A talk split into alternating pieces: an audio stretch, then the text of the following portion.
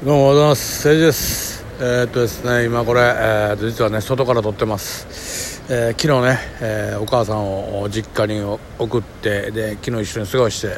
今から仕事行く手前でね、えー、やっぱり実家でねおぐろのおる横でねこれラジオトーク撮れないんでね、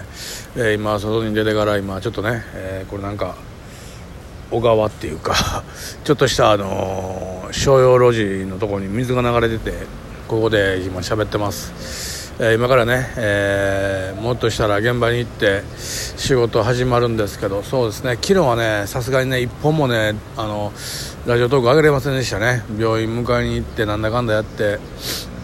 でもねまあそうですね、あの菅もね戻りたい戻りたいとあれほど言ってたけど、もうそのことを忘れてるんで、えー、結構辛いもんがありますね。うん、でまあ結構ねあのねもうこのこれこうこうやれよでも分かってるみたいな感じでね、やっぱりこう昔のね自分のおかんの時代のことを思い出して、もう俺には偉そうなんですよね。えだからなんかこうやってそうかってなんかこうねいろいろ葛藤がやっぱありますね。あの介護してる人のこの心の心理ってこういうもんだなと思うんですけど、まあこれもねしばらくしたらもうまたあのなんていうかな、こんなしっかりした状態じゃなくなって、もうなんか夢うつつみたいな状態の時もあるんですよね。だからまあ今だけやなと思ってるんですけども、あのねよく分かったんやけど、やっぱりね食べ物の好みがすごいうるさくて、うん、結構あのあれ食べれないこれ食べれないってあるんでね、なかなかそういうの知らんかったから、ああなるほどなと思って、まあそういうのとかで、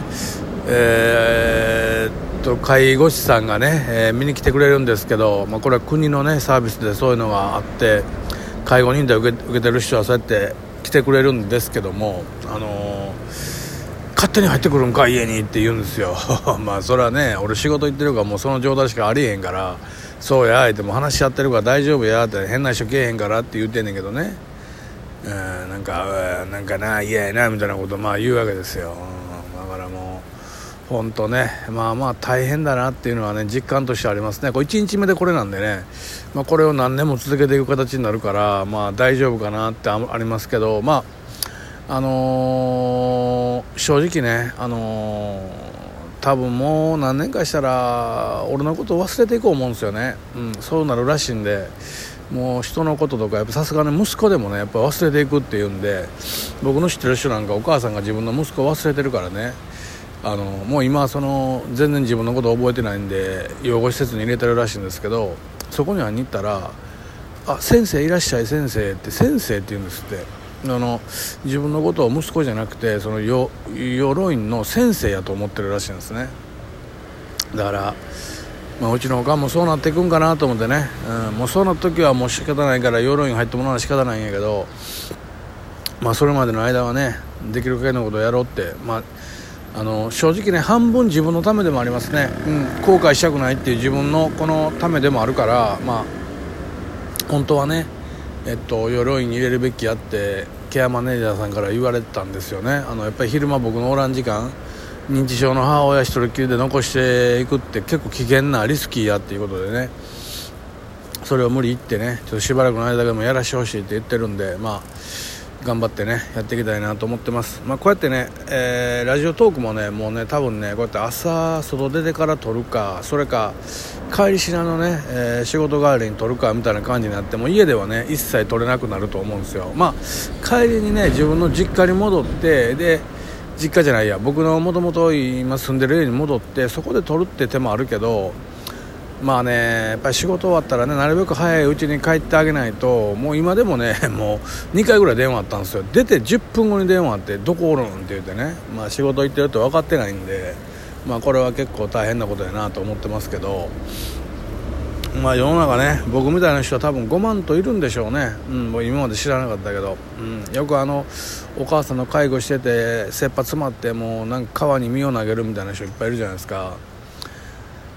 正直ね気持ち分かりますよ。多分この状態が何年も続いて、で仕事なんかね、えー、世の中の世情によってこう仕事解約されてとかお金なくなってみたいな感じの人いると思いますね正直ね。うん、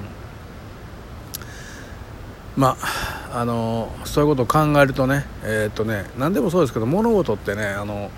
マイナス、将来こうマイナスなことになるんじゃないかって考えながら進んでると本当にマイナスの方に行くんですよ。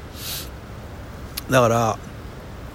結構ね、無理そうな無理無理っぽい目標を立てて、そこにこう進んでいく感じの方が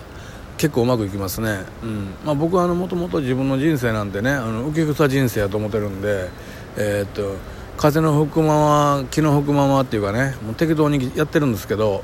それでもたまにはね、あの右に行くか左に行くかきっちり考える時あるんですよ、うん。あのそういう時ってやっぱりね、あのねなんかとこっちに行けば正解やなっていうよりね、こっちに行こうがあの気分がいいなっていうか、あの正解不正解より好きか嫌いかで道を選ぶ方が後々後悔しないっていうのが僕の中であるんで、だからその道が多分ね、あんまりこう人から見たらね、えー、その道正解ちゃうで、でもっとこっち行った方が自分良かったで、でもっとこれの方が生活楽になったし儲かってたしって、まあ、言われることも正直ゼロじゃないんですよ、うん。でもね、そっち行ったら俺しんどいわ、もういや心病んでまうわっていうのがあるから、だからまあね、あのー、お金を稼ぐために心を殺してまでやるのか、それともまあね、えー、あんまり儲からへんけど心自由なまま行くのかっていう選択やったら、まあ貧乏でも心は自由なまま行きたいっていうのが僕の信条で、うん。まあそのせいでね、こうやって何かスクランブルの時にね大変困ってしまうっていうのは実際あるんですけど、なんとかなるやん、うん、今までなんとかなってきたんですよ。もちろんね、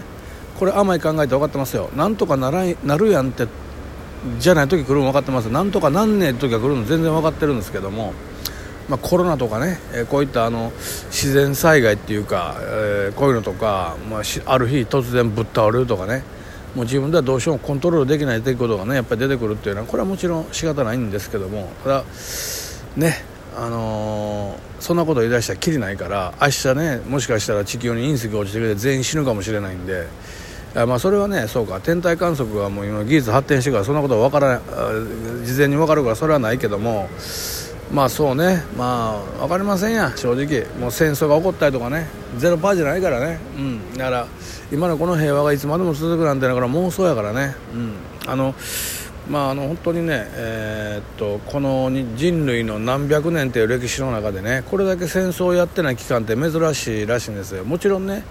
今言ってるのは日本とか、あのもう、まあ、日本そうですね、日本の僕だけの考えで言ってるんですけど、まあ、世界中ではね今でも戦争をしてる国たくさんあって、まあ、本当ね、なんでしょうね、そういうのなくなれたらいいのにねと思うね、うん。あのえっと